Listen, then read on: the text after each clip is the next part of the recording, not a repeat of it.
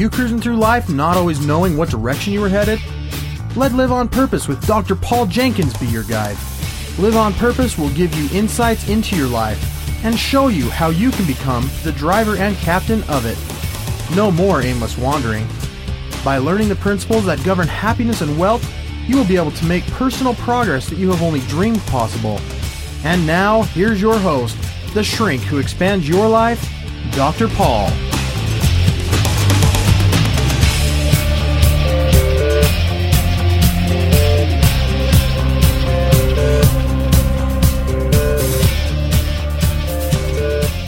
Hello, everybody. Welcome back to Live on Purpose Radio. This is Doctor Paul, the shrink who expands your life, bringing you another episode of Live on Purpose Radio.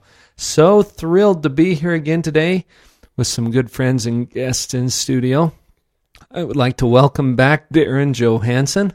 Howdy doody. Hey, glad hey. to have you with me. I'm glad to be here.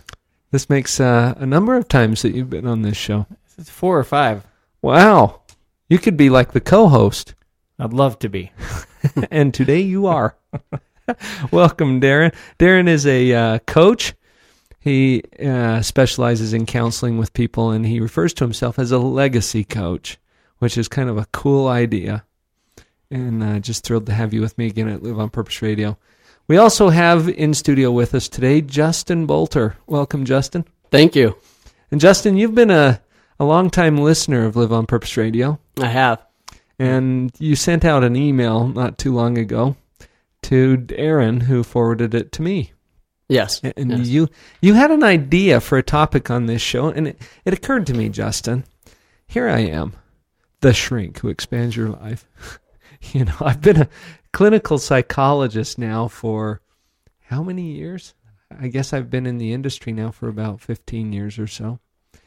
And uh, during that time period, I have worked with so many people with a variety of different issues. But uh, one of the things that I have worked extensively with is depression and anxiety and related kinds of conditions. And really, There's a there's a close tie between depression and anxiety that we can talk about a little bit today if we want to. And I have this just treasury of experience and interactions with people that have taught me so much about these mental health conditions that are so common in our society, but not very often talked about. In fact, sometimes when, when those topics come up, it feels a little bit like a taboo subject, and people are are hesitant to go there, and they don't want to discuss that, and they're afraid that maybe they might catch it if they talk about it. I, I don't know. No. Well, I realized, you know, I've been holding out on you guys a little bit uh, because of this experience. There are many of you who are listening who may be experiencing depression. And if you don't personally experience it, I could almost guarantee that there's somebody in your home who is experiencing depression, or one of your close friends or associates. It's that common. And it's a condition that I think needs to have a little more attention. Today on our program, we're going to talk a little bit about depression and help you to understand what it is. Now, Justin, you have, have very boldly stepped forth into the world of podcasting today, and yes. uh, have expressed your willingness to share some of your own experience, because you're coming from a place where, where you have personally experienced this at a fairly significant level in your life. Yeah, I Is have. That right? uh, you know, and I almost have you beat. You've been practicing clinical psychology for fifteen years. Mm-hmm. I've been a clinical patient for, I think, eighteen now. Oh, so, really? Uh, Yeah. Yeah, you got me. But um, yeah, it's something that I've dealt with in my life, and um, at times has oh. taken over my life and has been the main focus in my life. Uh-huh. But, uh, you know, fortunately, there's ways out. Wow. Could, well, could you just introduce yourself a little bit more, and, and maybe share a little bit of your story? Would you mind doing that? Um, yeah. I uh, my name is Justin Bolter. Um, I grew up originally in Florida, and uh, ha- had a good home life, had great parents, but um, there were some events in my in my young life that um, I think contributed to it, but I, I don't think is the main contributing factor. Um, but ever since I was about twelve or, or early teens, um, I've had depression, and I, I back at that time I didn't recognize it as that. In fact, I remember one time as a teenager going to see the doctor, and one of the questions, just the family doctor, one of the questions he asked me was, have you ever had suicidal thoughts? And I said, yeah, all the time. And uh, mm. he was surprised at this, and he asked some follow-up questions. But to me, it was normal. You know, I, I didn't think of a big deal of it. And uh, mm-hmm. so I went through college, and I spent four years in the military, and I have done all this stuff, living with depression, but yet not uh, not willing to accept that, that what it was. And it wasn't until a point in my life where I was trying to blame everything on my unhappiness. Um, I thought, well, maybe it was my career. So within the last, I guess, almost three years, I've had five different jobs. Uh, well, maybe it is my occupation. Maybe I need to go to, to school for something else. Uh, I graduate this month. Um, maybe it's my marriage. I looked into that and realized, you know, very quickly that was probably my, my best thing I had going for me.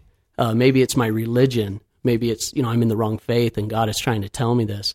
And uh, mm-hmm. after further research. So it, anyway, I, I tried to blame every factor. And then finally I realized that, you know, that's not what it is. And through a series of, uh, I guess, emotional breakdowns or whatever you want to call it, I spent um, multiple times in, in the mental hospital and kind of hit rock bottom.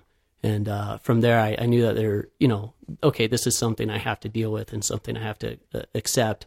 And so I've been working uh, pretty hard on it uh, for the last mm. little over a year. And I've uh, been meeting with Darren uh, as a coach. And, uh, mm-hmm. you know, he's been helping me tremendously. And now I'm in a place that, it, it, you know, it's so much better. And I realize that it's almost having uh, sunglasses, wearing sunglasses for the eighteen years. And now I can see everything bright. And, and I've been listening to your podcast, and, mm. and so much has touched me. And I said, no, I, I wish I could share something that would help people that, you know, a year ago and the, the state that I was in when I didn't want to live any longer, but I was too cowardly to take my own life, which only makes you feel worse, mm. uh, you know, and, and just wishing every day that I'd get hit by a car or, or you know, that just something bad would happen to me. Um, mm. And now in a place where it's like, you know what, I, I understand where that is. And I understand the last thing you want to hear is someone trying to help you. But, uh, you know, I just hope that today I can, someone will hear me that, you know, might be able to benefit from my story and, and say, mm. you know what, I, I, you know, I recognize that. You know, Justin, one of the things that I think is so important about your willingness to step up and say, hey, this is where I was, is that there are a lot of people who feel like you did, and so many people who maybe are feeling the same thing. You know, I'm, I'm too much of a coward, and, and I'm grateful that in that respect you are a coward. Yeah. Because if that's uh, what too. saved his life, huh? Yeah, yeah. I uh, I'm so appreciative that you you know not only realized that but wanted to do something about it. And that when you first came to me and said, "Hey, I'd really love to do this," I thought, what an awesome idea to to share with people some of the things that you experienced, but even more importantly, some of the things that you did to get out of that. Yeah. And I think so many people are uh, either ashamed or embarrassed of it. And me, they've kind of diagnosed me with chemical depression. And I, I kind of agree, because there was times in my life where everything was going great. Um, mm-hmm. I, you know, I had a great job, great marriage, great kids. There was no reason why I needed to be sad. And yet I was. Um, and, and so many people are embarrassed of this. I'm coming on to the show. I was, I was speaking to my mother actually, and uh, who I love dearly. She's a wonderful woman, but I was telling her about this, and I said, I'm going to talk about my depression. And she says, are you going to use your name? And I was like, of course I'm going to use my name. Why wouldn't I? She's like, your first and last name, everything. I was like, yeah, I mean, you know, it's not like, uh, you know, it's not like I'm a, a, you know, I'm not embarrassed of it. I'm not ashamed mm-hmm. of it. So I tell, talk to people all the time that deal with it and say, you know what, it's okay. You know, it's mm-hmm. okay. And it's something that you just got to accept. And, and, because you're not going to move forward, you're not going to overcome it unless you, re, you know, unless you accept it. Which brings to mind an important principle in my mind, and that is that it's important to understand what depression isn't. Yeah, and exactly. You said you're not ashamed of it any more than you would be ashamed of, say, a broken leg. Exactly, exactly, and that's some of the best advice I got. And um, depression is a is a mental illness. Um, with symptoms, just like any other disease or, or illness that you would have, just as the common cold, you have a runny nose, cough. With depression, you have suicidal thoughts, thoughts of, uh, you know, uh, inclusion, wanting to be mm-hmm. by yourself, things like that. Uh, th- these are just symptoms uh, to a disease. Mm-hmm. Uh, and it's something that you can work out. And, and some of the best things that have helped me actually weren't, weren't so much from medical doctors, but were from um, what what I like to call visionaries, men who, who told me to teach, you know, reframe things, have a different perception, and you know, mm-hmm. and see things. And, and these are the things that really help me. You know, a classic question that I get asked all the time and, and throughout my career, is this a chemical thing or is it all in my mind? Well, I think it's both, because, you know, we have chemicals running through your body. I'm not a doctor, but That's I mean, right. you know, correct me if I'm wrong, but, uh, you know, I, I think it's both. And, and mm-hmm. I knew that I was a chemical, and, and because, like I said, everything in my life was going great. And I'm, you know, and mm-hmm. I'm sitting here thinking, why am I having these negative thoughts? Why? Mm-hmm. And, you know, uh, you know, it's just something that you have to live with and you have to deal with it. And one thing that I was able to do is con- I was a great actor, and uh, I was able to hide my depression from people. And only those who were really close to me um, knew that I suffered from this. Everybody else had no idea, because um, I was able to go to work, school, you know, so on and so forth, mm-hmm. get a degree, serve honorably four years in the military, and do all this stuff while suffering through it, which mm-hmm. was just made it worse because I wouldn't, I wouldn't, I wasn't willing to recognize it as that. Mm-hmm. So, mm-hmm. Um, but yeah, I mean, it's, you know, it's it's horrible. I would not wish it upon everybody. Or uh-huh. anybody. And uh, a couple of weeks ago, uh, I was talking to Darren in one of our meetings, and he said, if you could go back in time and change what you've had, mm-hmm. would you be willing to do that? And uh, it was a hard, you know, I really thought about it, but That's no, I loaded. wouldn't. No, I wouldn't, because it's really made me who I am, at, at, because I have a clear perception now. But at the time, mm-hmm. I would have been willing to cut off my left arm just to not feel that way, which... Just- Yeah, make it go away. Yeah, which is which is funny, because I got to a point in my life where I was actually more comfortable living with depression than being happy, because I had spent so many years being sad and depressed. I knew how to live like that. I knew how to function being depressed, but mm-hmm. on times when I was happy, um, I didn't know what to do. I didn't know how to act, and so mm-hmm. I really had to change my thought process and saying, okay, I can... You know, I, I, I can live being happy. I, I, I need to learn how to be happy, which is mm-hmm. really, you know, it's really twisted, but, you know, that that's really odd, but that's uh-huh. where I was. I, I wanted to be depressed. When people tried to help me and I put forth a little effort and it wasn't easy, it wasn't working, mm-hmm. I'd say, I just want to be depressed, you know, you, because I'm comfortable. Well, you get really good at whatever you practice. And if yeah. you've practiced for years being... being miserable and negative and upset and pessimistic, you know, you get really good at that. You do. And uh, I've I had a great interview with Amanda Dixon on an earlier episode of this show, where she said, "Well, why not just practice being happy, being cheerful?" You know, and it seems like faking it sometimes to some people. Yes. But really, all you're doing is practicing, and you're going to get really good at one or the other, but probably not both. We'll be right back.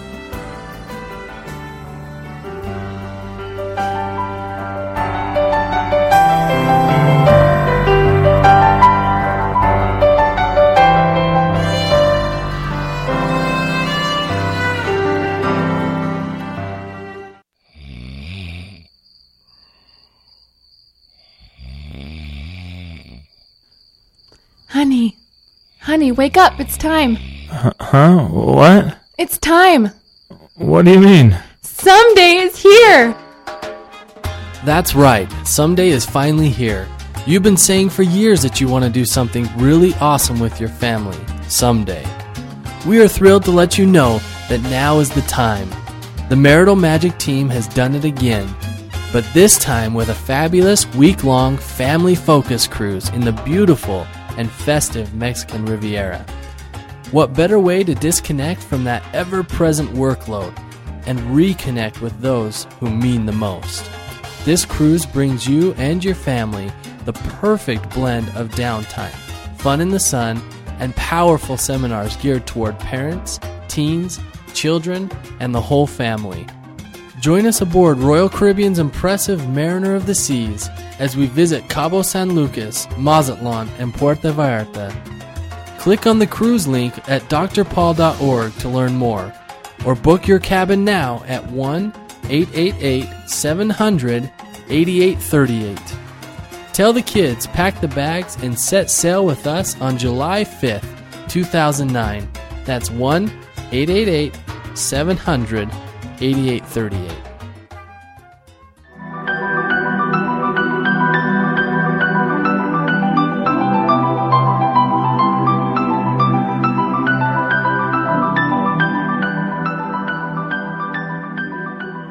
Welcome back, everybody.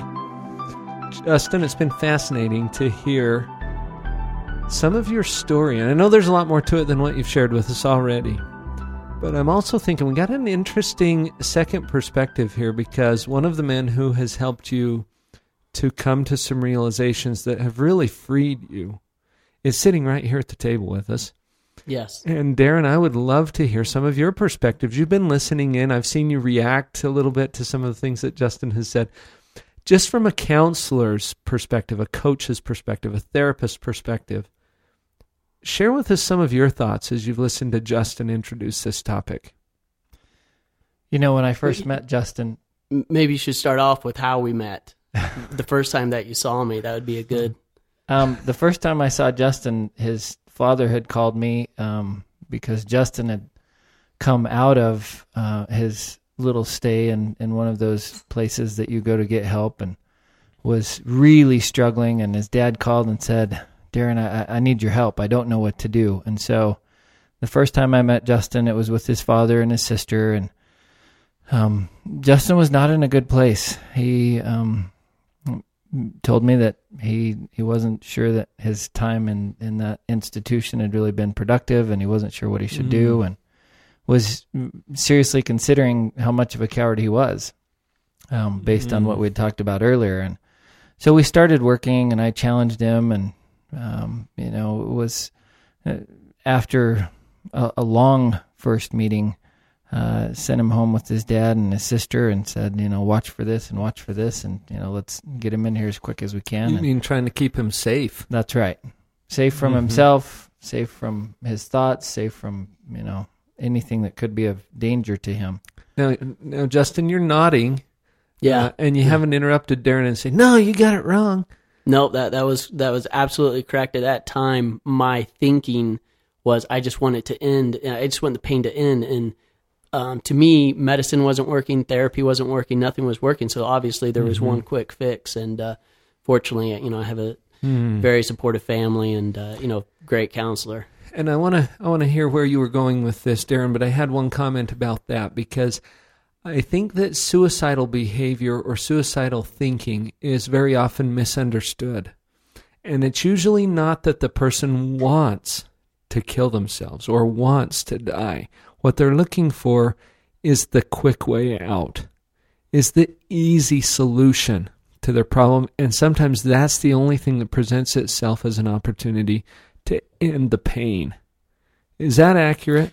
Very accurate. In fact, uh, I, I often describe it as uh, being in a boxing ring with a championship fighter and mm-hmm. going in each round and knowing you're not going to win this fight, and but you go and get just beat down every round, but he doesn't beat you down enough to take you out. So you have to go back to your corner, regroup a little bit, and come out for the next beating. And that's how my life was for, Ugh. for you know, over ten years, is just knowing mm-hmm. that I can't beat this. I'm just going to, I just got to survive it.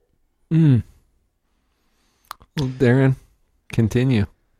So I started challenging Justin's belief. Um, I started asking if if there was a way that he could win the fight. Uh, if he would be willing to look at that. And uh, I think that's the first time that Justin ever really thought, well, wait a minute, maybe there's something that I haven't thought about. Maybe there's something that could change this. And I remember I started talking to him one day, and um, I overheard Justin talking to somebody once about um, me as his therapist. And the thought came to me, not that it hadn't before, but specifically with Justin, I thought, you know, that's exactly what he sees. This is therapy. This is something that he's tried before. It hasn't worked before. He's been, you know, back to his corner and back in the ring and back to his corner and back in the mm-hmm. ring. And one day he said to me, you know, how long is this going to take? Not meaning just the session, but, you know, how many years the or months process. Or whatever. Mm-hmm. And I asked him, how long do you want it to take? And then I talked about the difference between coaching and therapy. And I said, you know, a good coach sees strengths and weaknesses, holds you accountable, really pushes you to be the best that you can be. And I said, it's a different mindset. It's thinking differently. And I believe that's where things started to change for Justin, because all of a sudden there was a whole different world that all of a sudden was open to him that he had never seen before. It wasn't that it wasn't there. It's just that all of a sudden, you know, whether he took the glasses off, whether he got a, a magnifying glass, whatever it happened to be, all of a sudden there was a world that had never existed in his mind that now was there. And I saw a light come to Justin as he started to hope that there was a different world and started to look for ways that could be possible for him. Mm-hmm. I think that some of the subtle differences, subtle yet powerful differences between therapy and coaching, and, and I'm acknowledging that I've done a whole lot of both, okay? And I'm not talking against therapy either. I think it definitely has its place. But part of the mindset that probably occurred here, and correct me if I'm wrong, Justin, when that shift occurred, it put you back in the driver's seat. And it's not like you were going to someone who is going to fix you. It's like you have the power to change your life, and you're going to bring people onto your team who can assist you in doing that. That's a, a subtle yet powerful difference. Yeah, with, with therapy, it was... Uh... you know, let's talk about your problems. Let's let's focus on what we can do to help with your problems. And, you know, and it was great. And there was times in my life where, I mean, especially in my, you know, my darkest times where that's exactly what I needed. But what Darren presented to me, and I, I had been through tons of therapists. Uh, you know, I went through mm-hmm. change therapists like I changed clothes, you know, I mean, mm. it just because no one worked for me, I, I thought. And, uh, but what, what he taught was, okay, let's, let's just get past this. Let's, you know, um, we recognize that it was there, but it was more of what do you want to do with your life? What what are your goals? What are your dreams? What are your passions? And and those goals and dreams and passions, why can't you do them? And uh, I had always thought, well, I can't do them because, well, I've kind of already defined my life. I'm, you know, I'm just a, a you know mm-hmm. mental patient with depression. That's what I am. And it, it wasn't until uh, Darren really introduced this to me, and you know, when a light came on, I mean, it really it really did. Um, was saying, you know what? I, maybe I have been focusing on, you know, the negative or, or my problems, you know, what do I really want to do? And, mm-hmm. uh, you know, that's, that's been a life changer for me, and I'll always be, you know, be in debt for Darren for, you know, shining mm-hmm. that light on me. Darren, from your perspective, what do you think made the biggest difference for Justin? Justin. Justin made the biggest difference for Justin. And it was his willingness to look at principles that had always existed, but he had never seen that way in his life. And, you know, he, he talked a little bit about what did what do I want to do? Uh, what have I always dreamed of being and doing? And those things were motivating to him to the point where he thought, well, maybe I could do that. And the thing that I, and I hope that we can hear from Justin about what he thinks were the biggest change agents, but one of the things that I believe, and one of the reasons that I love coaching, is that I believe that we were all put here to create something because of who we are, because of our experiences, be that depression, or for you, Paul, it was cancer. For everyone, there's some experience that doesn't put them in a box, but it really can define who they are because it's part of the package, as you've mentioned in several other of our radio shows and other things that we've done. Mm-hmm. But my package gives me certain abilities to create things that I don't believe anybody else can. Mm-hmm. And when Justin mm-hmm. started thinking, wait a minute, well, why couldn't I do that? Um, You know, I remember once we talked about an experience that I had had with an illness where the doctor had started saying, well, you can't do this and you can't do this and you can't do this. And I said, okay, don't tell me what I can't do. Tell me what I can do. And all of a sudden, again, it, it, the sunshine came up, and, you know, it's, it's like he was going back into the ring, but instead of going back against Rocky and the Russian, you know, Rocky finally had the power um, that was always in him to do mm-hmm. what he wanted to do. And mm-hmm. that's mm-hmm. what made Rocky win. Well, it's the same thing that I think happened for Justin. And mm. I'd, li- I'd like to define, uh, at least at the beginning, what some of these dreams and goals of mine were, because they've, they've obviously evolved throughout this time. But, you know, my dreams at the beginning were, okay, I can wake up today and be happy. I can have a positive day. Um, that's my dream, to have a good day. That was your whole goal. For yeah, that was my goal. And, uh, and, and, you know, two years ago, that was just not really achievable. I can go today without uh, having suicidal thoughts. I can go today without going to the place or, you know, rehearsing it. You know, I, I can do those things. And uh, it, obviously, um, at least for me, I'll speak for me, at that time when I was just coming out of it and just getting help from Darren, I wasn't thinking, oh, what do I want to do for a career? Or, you know, oh, what are some of my, uh, you know, extracurricular aspirations, things like that. No, it was mm-hmm. it was pretty basic. Um, I'm going to spend time with my kids today and, and enjoy it. And and mm. for someone who's in depression, that's a huge thing. Everybody else is thinking, well, that's just kind of lame. I do that every day. For them, that that's normal. But for people who suffer, at least the level that I did, that's a huge step, is just to have mm. a good day without negative thoughts.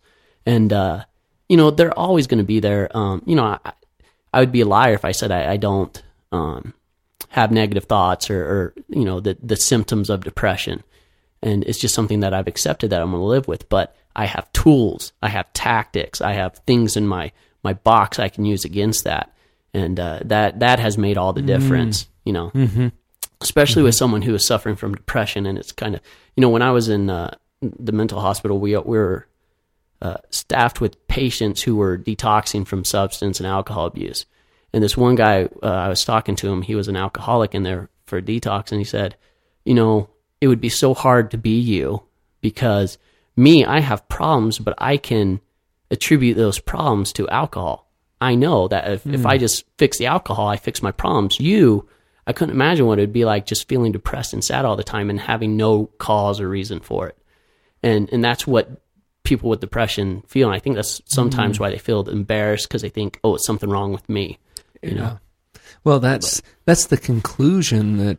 that a lot of people come to erroneously, you know, but what else is your brain going to come up with when you ask, well, why do I feel this way? It's going to try to answer that question with as much or as little information as it has.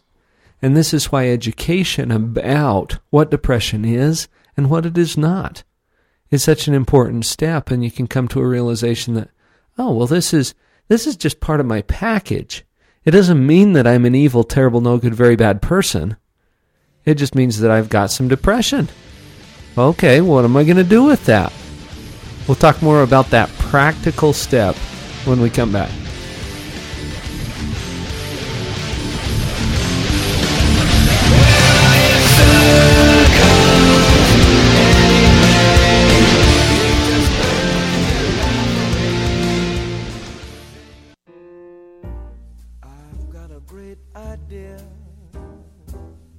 This is Shay Larson, idea orbit dot com, with the World of Ideas Report. When was the last time you visited a museum, a club, or a theme park and had to get your hand stamped? Have you ever looked down at the stamp and had dollar signs pop in your head? That is exactly what happened to Mike Brown, a twenty-two-year-old from Costa Mesa. He launched a company called Handvertising U S A, where X truly marks the spot. His company allows corporations to get their logos onto the rubber stamps used by venues and clubs around the world. Clients spend the whole day or at least a few hours at the venue and will look at the stamp right on their own skin many times. They even have to spend thirty seconds looking at it just to wash it off. It is pretty hard for companies these days to get good advertising impressions, let alone get stamped right on their audiences. Handvertising has gone global, and Mike Brown discovered his first million-dollar idea. The next time you get a stamp on your hand, know that good ideas are just one thought away. This is Shay Larson, idea orbit dot com, with the World of Ideas Report. I've got a great idea. Wouldn't you like to know? You probably can't bear it, so I guess I'll have to share it. I thought of it a moment. Thank you for listening to Live On Purpose Radio. Some of you have been asking how you can get more involved with the show, and I also appreciate those of you who have offered to support the show. Now you can do both easily by purchasing a Top Spots listing. For a very small donation to the show, Your link will be posted at live on purpose radio dot com. Just go to the website and look for the Top Spots widget on the right side panel. Click at the bottom and follow the simple instructions. You will then be at the top of the list. Thanks for your support.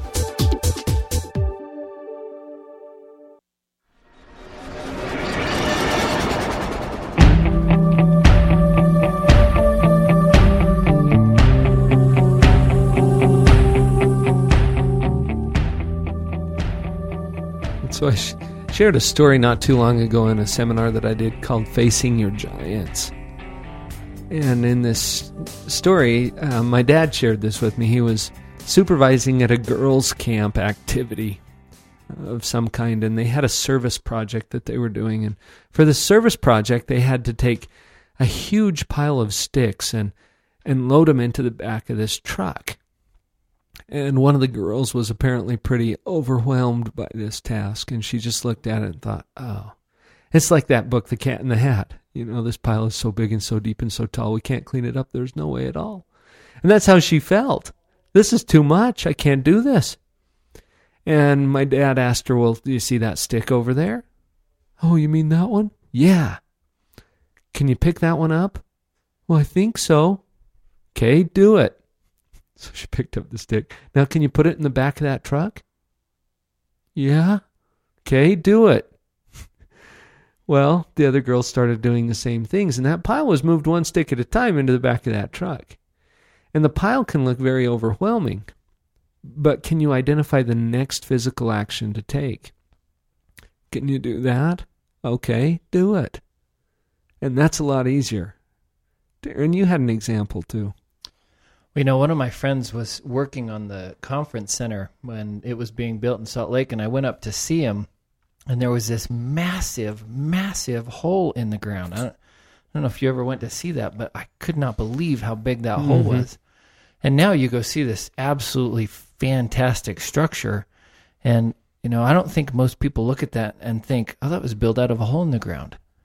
And right. There's a lot of people who struggle with depression, and they, they it's kind of like the stick story. They think, oh, wow, this is so overwhelming. This pile is so big, I can't do it.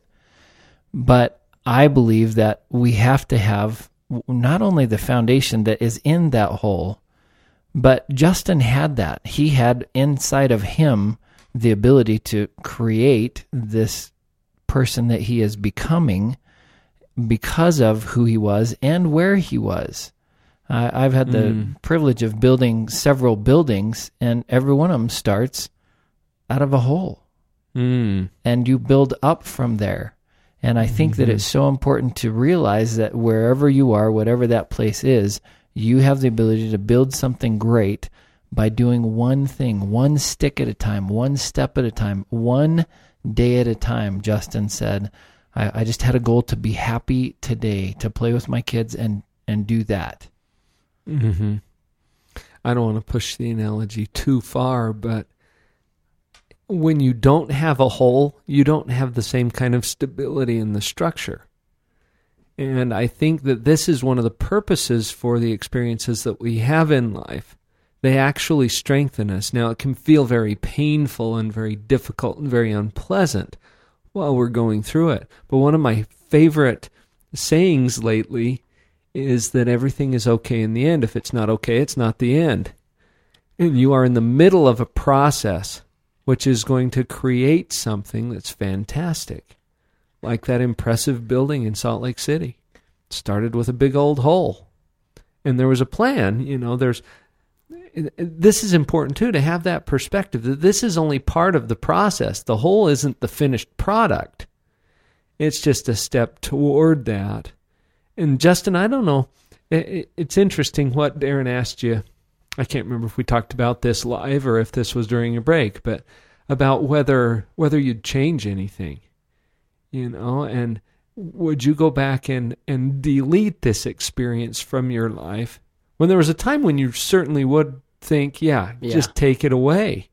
Now, n- no, no. And, um, you know, it's interesting that you said stronger. I like that analogy because um, people who are suffering from depression uh, feel very vulnerable, feel worthless, um, hopeless. Um, And, and because of this state of mind, you're so easily affected by what others think or what others say or how your life is, how events in your life um, can trigger something so small and minute can trigger, uh, you know, a mental catastrophe in you.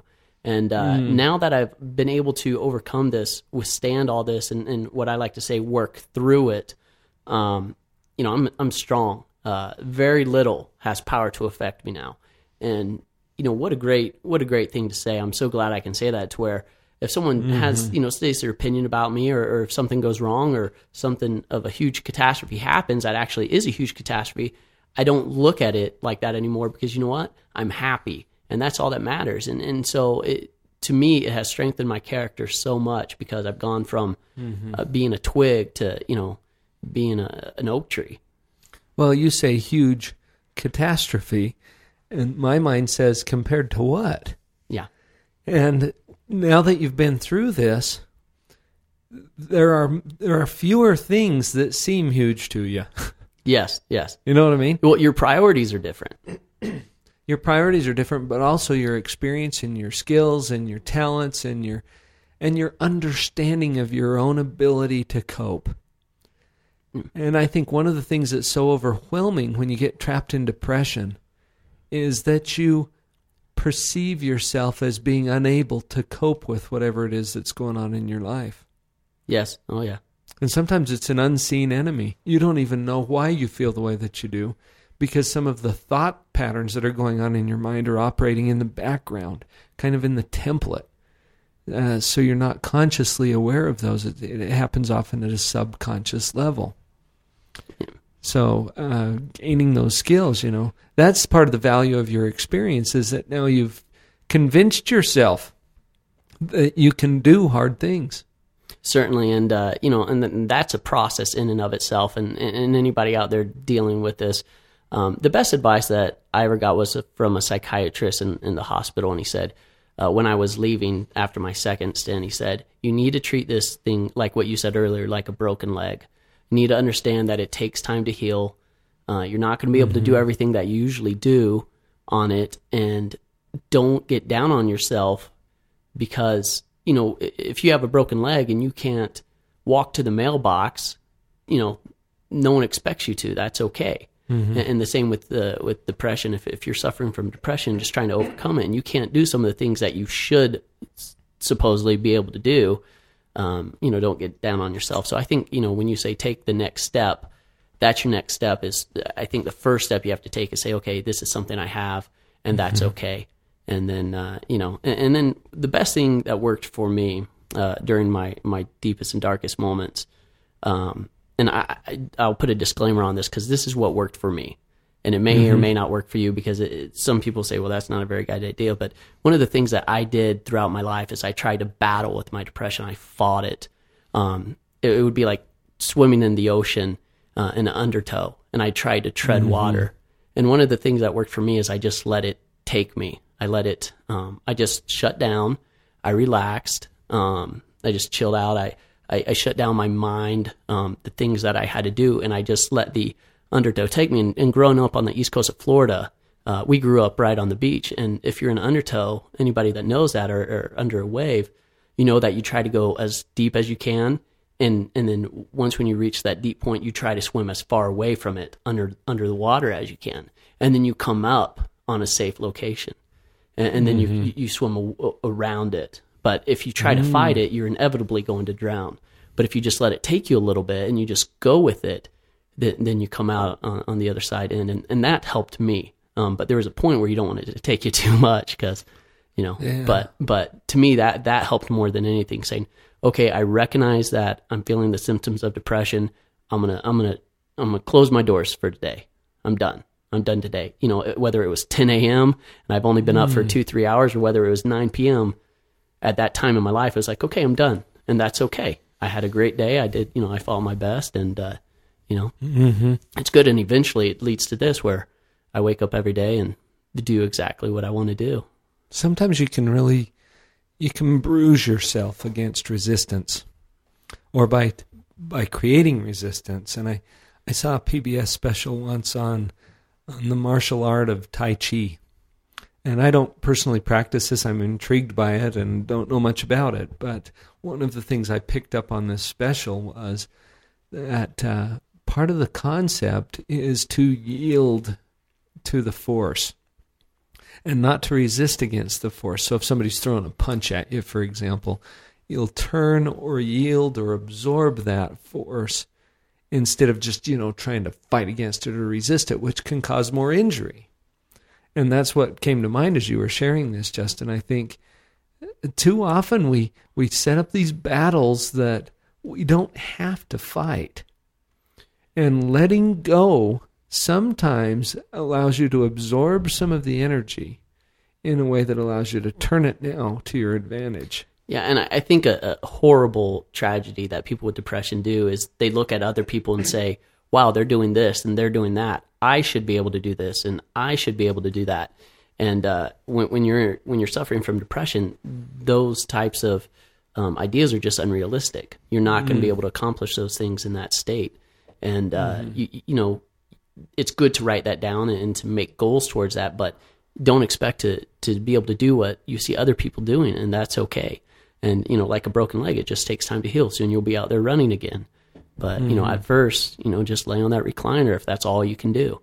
And, uh, you know, and and then, you know, I know we're running short on time, but uh, a thing that I'd like to emphasize maybe when we come back is the best thing that helped me. Mm-hmm. And uh, that was perception of life. And mm-hmm. I, the one thing that I think the why I had to deal with it so long is I didn't have that, and even when I tried to think about that, I didn't have someone to help me. And having a coach like Darren, who um, can say, okay, this is what, you, you know, these are the things that will help you. This this is how you reframe. Uh, we use that word a lot. This is how you reframe, and, and you perceive uh, things differently.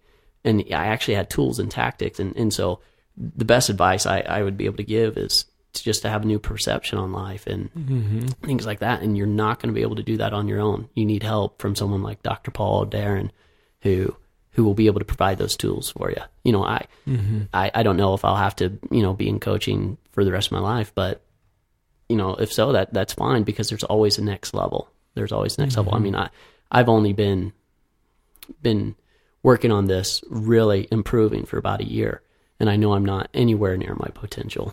Mm. But huge, huge progress and success in that amount of time so far. Oh, absolutely. Absolutely. That's I mean, amazing. just, just uh, you know, like I said, the the little things uh, in life make a difference. Well, yeah. You know, the perspective, and we will talk some more about that because that's such a key. You can't just change your own perspective. You have to be shown another perspective and try it on. We'll be right back.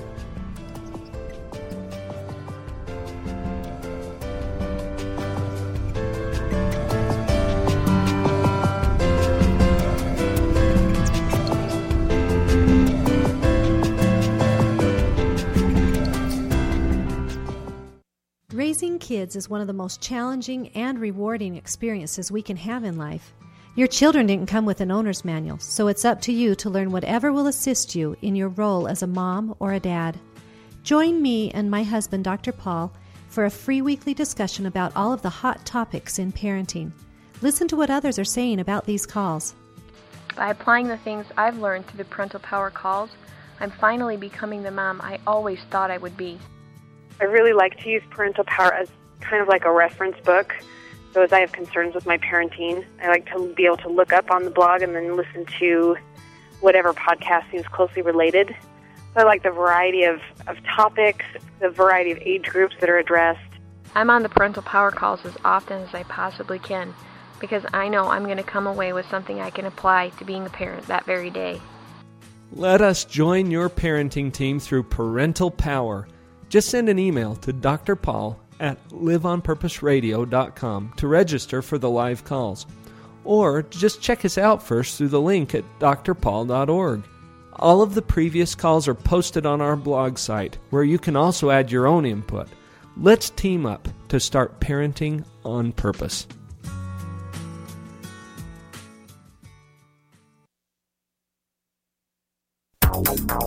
If the pile of books you want to read is growing faster than the pile you have read, then Abundant Reading Systems can help you.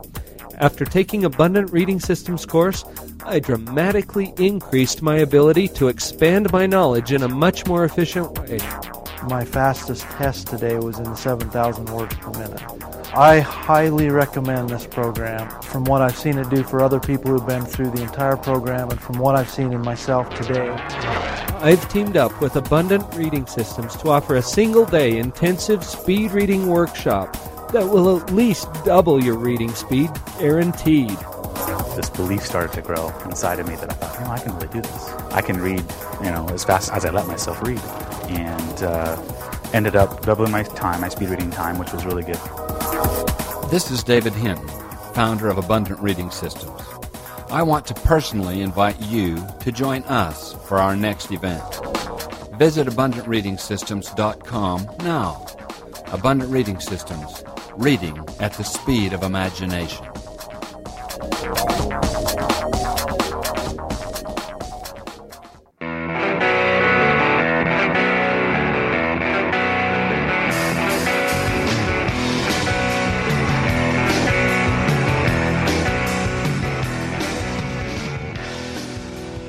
We're back for our last segment with Darren Johansson and Justin Bolter.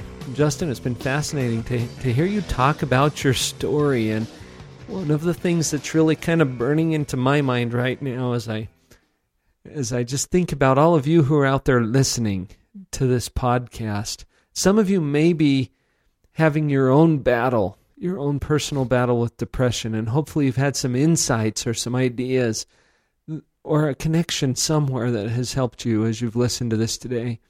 But Justin, during the break, you said something about how when you're really stuck, when you're just trapped in this depression, you're probably not out there searching for things like this podcast.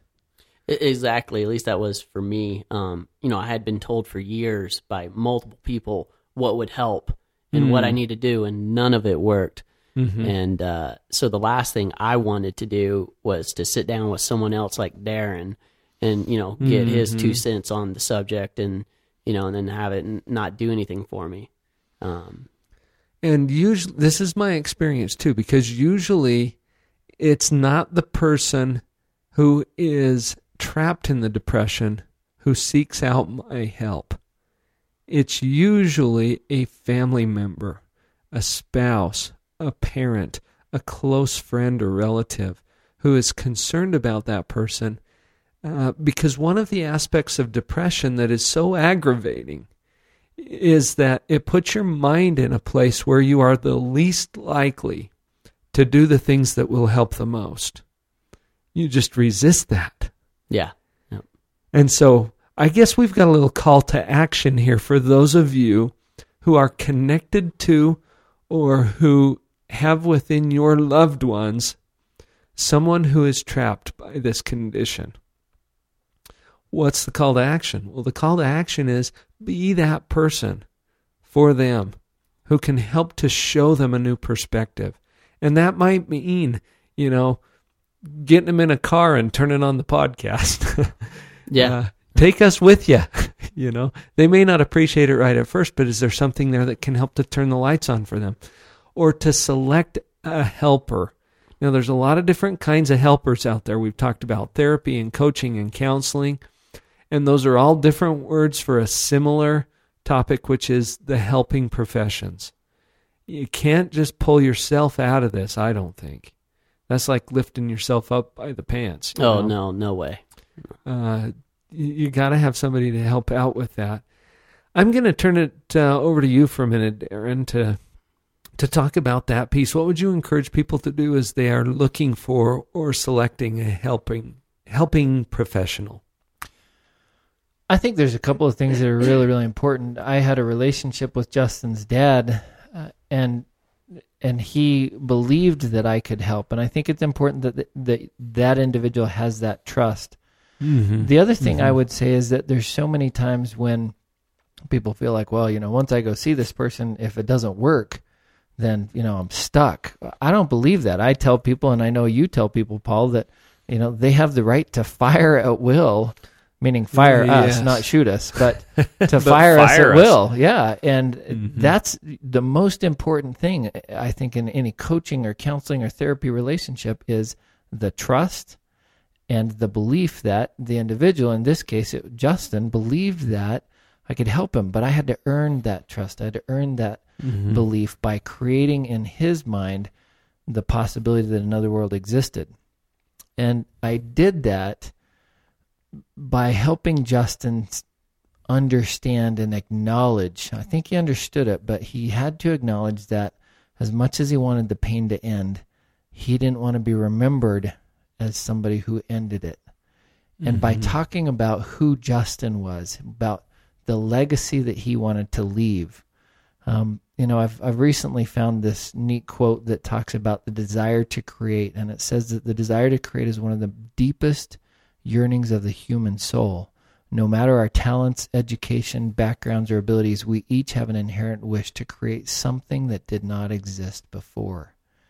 Well, as Justin started to think about, you know, what what didn't exist, one of the things that didn't exist in his mind was a happy day or a good time with his kids. Well, it's progressed from there, and I think it's important to acknowledge that the people who are depressed, maybe that's as far as they can go. Maybe it's three hours in the morning and I'm done.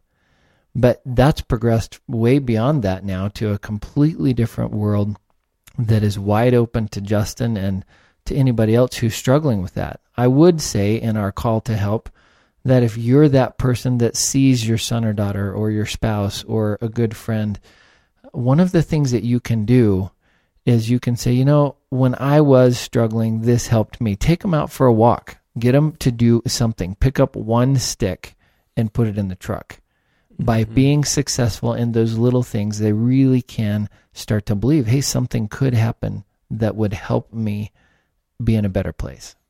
I think rekindling that hope Or or lighting it in the first place is probably the greatest service you can do to someone who is stuck, someone who is trapped, because they've lost the hope. In fact, hopelessness is what gives rise to some of those suicidal thoughts that, that people have when they have that depression. There is hope, and that might sound different coming from me, Doctor Paul, as opposed to from Justin. And Justin, your strong message here today is, hey, I've been there. I know what it looks like, and there is hope.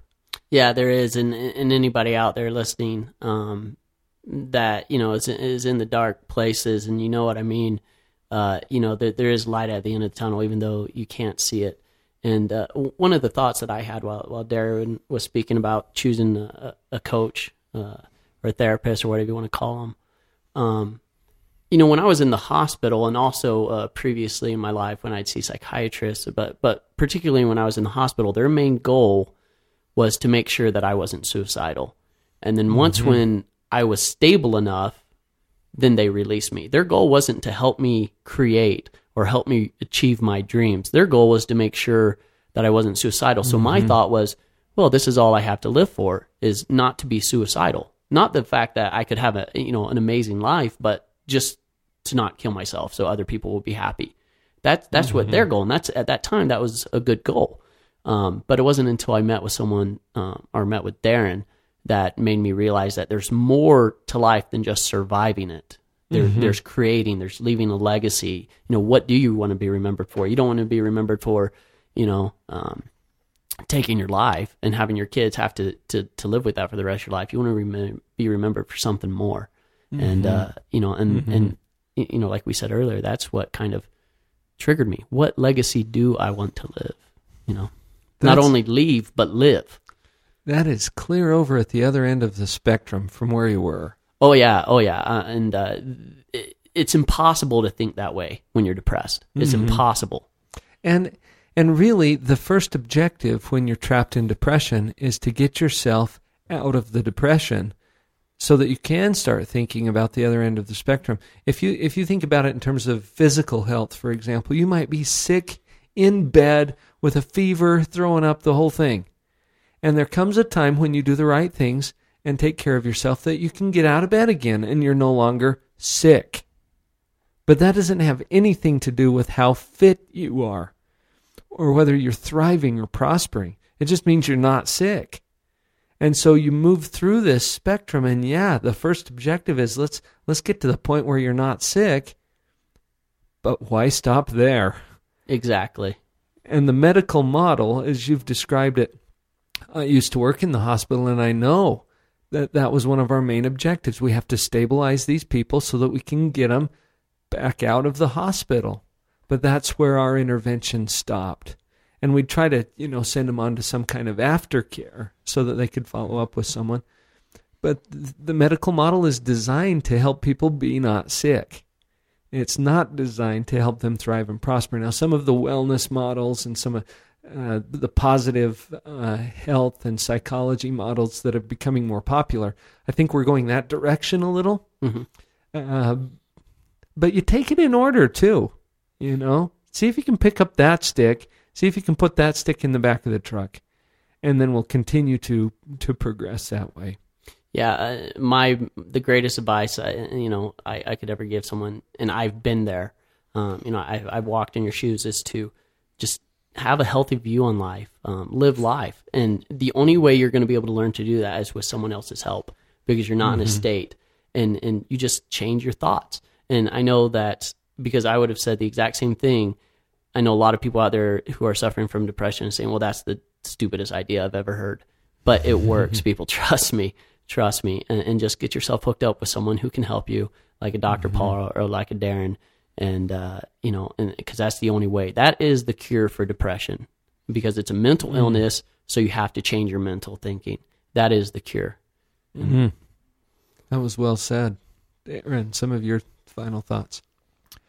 John Maxwell says that when we die, we'll be summarized. Our life will be summarized by our friends in one or two sentences. And one of the things that I helped Justin to realize is that he could choose what those sentences are, that he could live his life that way. And we all can. We all can choose to create, to love, to live, and to leave our legacy. And it starts by just wanting to create that one day of happiness, putting that one stick in, doing the thing that we can, and then we move on and and really start to dream. What would my life be like if I could live with my depression but not be controlled by my depression? If I could be better because of, if I really could create something that didn't exist before. And creation is such a powerful process. I want to acknowledge, Justin, that in your willingness to come on this show today and to have this discussion with me and Darren, you have just created something. Thoughts become things, and our discussion here today is becoming a thing in the form of an M P three file that will be sent out by way of subscription to all of our subscribers and to anyone else that you listeners chair to, to uh, choose to share it with. That's the process of creation, and in doing that, you're taking another step toward creating this legacy. And like you were saying, Darren, you know, you can... You can choose to, to live with this instead of insisting that it be different, and do something with it. So here's something that you have created, Justin, because this depression has been part of your package. Thank you, Justin. Well, thank you.